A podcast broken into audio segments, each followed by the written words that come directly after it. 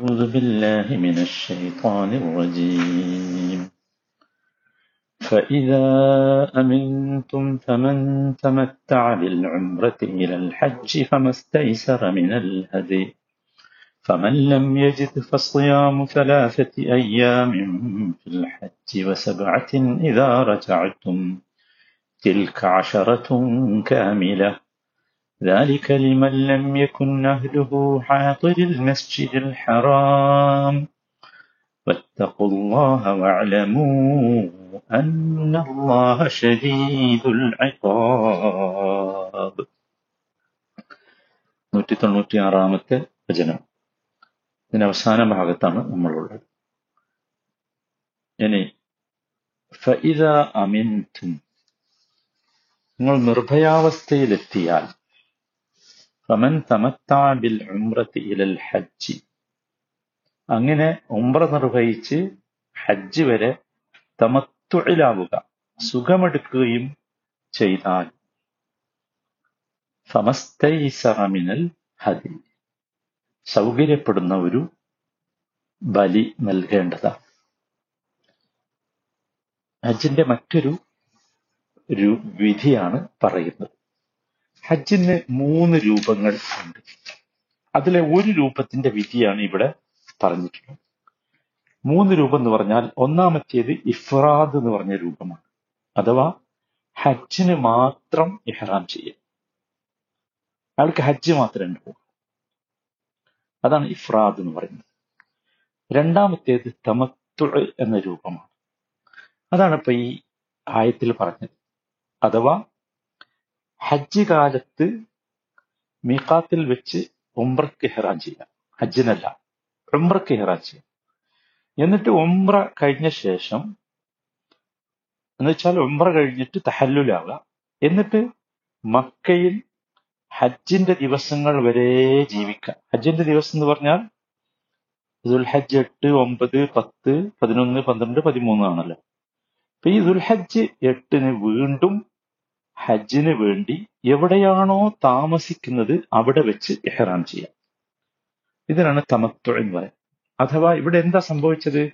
ഉംറ കഴിഞ്ഞിട്ട് ഹജ്ജ് വരെയുള്ള ആ പീരീഡ് ഉണ്ടല്ലോ. ആ പിരീഡിൽ ഇഹ്റാമിന്റെ ഒരു നിഷ്കർഷതയും ഇല്ലാതെ സ്വതന്ത്രമായി ജീവിച്ചു. അതാണ് തമത്വ എന്ന് പറഞ്ഞത്. അങ്ങനെ ജീവിച്ചാൽ അതാണ് രണ്ടാമത്തെ രൂപം. മൂന്നാമത്തെ രൂപം കിറാന് കിറാൻ എന്ന് പറഞ്ഞാൽ ഹജ്ജിനും ഉംറക്കും ഒരുമിച്ച് എഹ്റാം ചെയ്യാം. മനസ്സിലായി? ഒരുമിച്ച്. അപ്പൊ ഇതിൽ ശ്രദ്ധിക്കേണ്ടത് എന്താ വെച്ചാൽ ആദ്യം പറഞ്ഞ ഇഫ്രാദും മൂന്നാമത് പറഞ്ഞ ഖിറാനും ഇവർ രണ്ടുപേരും മക്കയിലെത്തിയാൽ ഇഹ്റാമിൽ തന്നെ തുടരണം. ഇഹ്റാമിൽ തന്നെ തുടരണം. മനസ്സിലായില്ലേ? ഖിറാനായി ഇഹ്റാം ചെയ്തവർ രണ്ട് കർമ്മങ്ങളും അവസാനിക്കുന്നവരെ ഇഹ്റാമിൽ തുടരണം. ഇഫ്രദായി ചെയ്തവർ പിന്നെ ഹജ്ജിന് ഹെഹ്റാം ചെയ്തിട്ടുള്ളൂ. അവർ ഹജ്ജ് കഴിയുന്നത് വരെ എഹ്റാമിൽ തുടരണം. തമത്വ ഇഹ്റാം ചെയ്തവർക്ക് ഉംറ കഴിഞ്ഞ ശേഷം ഹജ്ജ് സമയം വരെ മക്കയിൽ തന്നെ തഹല്ലുലായി താമസിക്കാം. അപ്പൊ ഈ തഹല്ലിന്റെ സൗകര്യം അനുഭവിക്കുന്നതിനാണ് തമത്ത എന്ന് പറഞ്ഞത്. ആ സൗകര്യം അനുഭവിക്കുന്നതിന് എന്ത് ചെയ്യണം? ഒരു ഹദി നൽകണം. ഹദി എന്നാ പറഞ്ഞത് അവിടെ ശ്രദ്ധിക്കണം കേട്ടോ ഫിദിയ എന്നല്ല. ഇതേ ആയത്തിൽ തന്നെ ഫിദിയ പറഞ്ഞിട്ടുണ്ട് പ്രായശ്ചിത്തം. അത് വേറെയാണ്. ഇത് പ്രായശ്ചിത്തമല്ല. ഇത് ഹദിയാണ്. രണ്ടും ഇട കലർത്തി പോകരുത്. രണ്ടും രണ്ടാണ് എന്ന് മനസ്സിലാക്കണം. അതിന്റെ വ്യത്യാസം ഞാൻ നേരത്തെ പറഞ്ഞല്ലോ. ഹദിയിൽ നിന്ന് നമുക്ക് കഴിക്കാം ഫിദിയയിൽ നിന്ന് നമുക്ക് കഴിക്കാൻ പാടില്ല എന്നർത്ഥം. മനസ്സിലായി? അപ്പൊ അതാണ് ഫമൻ തമത്താബിൽ ഹജ്ജി ഫമസ്തൈസറ മിനൽ ഹദി. അപ്പൊ ഹദി എന്താ വേണ്ടത്? ഉദഹയ്യത്തിന്റെ എല്ലാ നിയമവും ഹദിജിനും ബാധകമാണ്. അത്രേ ഉള്ളൂ. ഉദഹ്യത്തിന്റെ നിയമം നമ്മൾ പറഞ്ഞല്ലോ നേരത്തെ. അത് ഇവിടെ പിന്നെ ഈ ഹദിയനും ബാധകമാണ്. അതാണ് ശ്രദ്ധിക്കേണ്ട ഒരു സംഗതി അപ്പൊ മൂന്ന് രീതിയുണ്ട്. മൂന്ന് രീതിയിൽ തമത്തുഴൽ എന്ന രീതിയാണ് ഖുർആൻ എടുത്തു പറഞ്ഞിട്ടുള്ളത്. ആ രീതിയാണ് യഥാർത്ഥത്തിൽ നബി സല്ലാഹു അലൈഹി വസ്ല്ലമക്ക് ഏറ്റവും ഇഷ്ടപ്പെട്ട രീതി. നമ്മുടെ നാടുകളിൽ നിന്നൊക്കെ സാധാരണ ഹജ്ജിന് പോകുന്നവർ അങ്ങനെ തന്നെയാണ് ചെയ്യാറുള്ളത്. ഇനി ഫമല്ലം യജിദ് ഫസിയാമു സലാസത്തി അയ്യാമിൻ ഫിൽ ഹജ്ജി. ഫമല്ലം യജിദ്. ഇനി ഒരാൾക്ക് അതിന് സാധിച്ചില്ല. ഫമല്ലം യജിത് ബലി നിർവഹിക്കാൻ സാധിച്ചില്ല. അപ്പൊ എന്ത് ചെയ്യണം? അത്തരം സന്ദർഭത്തിൽ ഹജ്ജ്. ഹജ്ജിൽ വെച്ച് തന്നെ ഹജ്ജ് വേളയിൽ തന്നെ മൂന്ന് നോമ്പനുഷ്ഠിക്കണം. ഇതാ റജാറ്റും വീട്ടിൽ തിരിച്ചെത്തിയിട്ട് ഏഴ് നോമ്പനുഷ്ഠിക്കണം. അനുഷ്ഠിക്കണം തിൽക അശറത്തുൻ കാമില അപ്പൊ എത്രയായി പത്തായി. പത്ത് നോമ്പ് അനുഷ്ഠിക്കണം. ആ പത്തിൽ മൂന്നെണ്ണം ഹജ്ജ് വേളയിലാണ് പത്തിൽ മൂന്നെണ്ണം ഹജ്ജ് വേളയില്ല ഏഴെണ്ണം നാട്ടിലെത്തിയിട്ടു അങ്ങനെ പത്ത്. ഇവിടെ നോക്കൂ ഫമല്ലം യജിദ് എന്ന് പറഞ്ഞു. ഫമല്ലം യജിദ് എന്ന് പറഞ്ഞാൽ ഇദ്ദേഹത്തിന് ഈ ഹതി നൽകാനുള്ള സാമ്പത്തിക ശേഷി ഇല്ലായ്മയാകാം അല്ലെങ്കിൽ ഈ മൃഗങ്ങളെ അറുക്കാനുള്ള ഉരു കിട്ടാത്ത അവസ്ഥയാകാം. എന്തുമാകാം ഒക്കെ ഫമല്ലം വെച്ചിട്ടാണ്.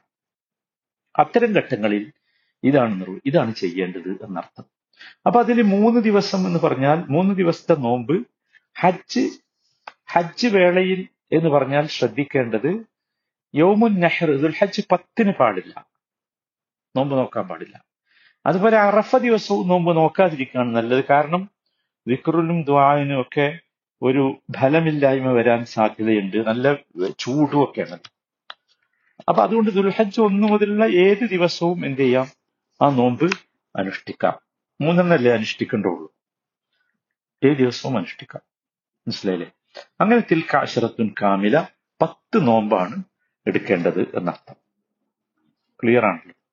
എന്നിട്ട് പറയുന്നത് ذَلِكَ لِمَنْ لَمْ يَكُنْ أَهْلُهُ حَاضِرِ الْمَسْجِدِ الْحَرَامِ ഇത് ആർക്ക ذَلِكَ ഇത് ലിമൻ ലം യകുൻ അഹ്ലുഹു ഹാദിരിൽ മസ്ജിദുൽ ഹറാം മസ്ജിദുൽ ഹറാമിന്റെ പരിസരവാസികളല്ലാത്തവർക്കാണ് ഇത് മസ്ജിദുൽ ഹറമിൽ അഹ്ലോടുകൂടി കുടുംബസമേതം താമസിക്കുന്നവർക്ക് എന്തല്ല ഈ നിയമം ബാധകമല്ല എന്നർത്ഥം ഇത് മക്കാരല്ലാത്ത ആളുകൾക്കാണ് മനസ്സിലായില്ലേ? അപ്പൊ വിദൂര ദിക്കുകളിൽ നിന്ന് ഹജ്ജിന് വരുന്നവർക്കുള്ള ഒരു ഒരു ഒരു അവസരമാണിത്.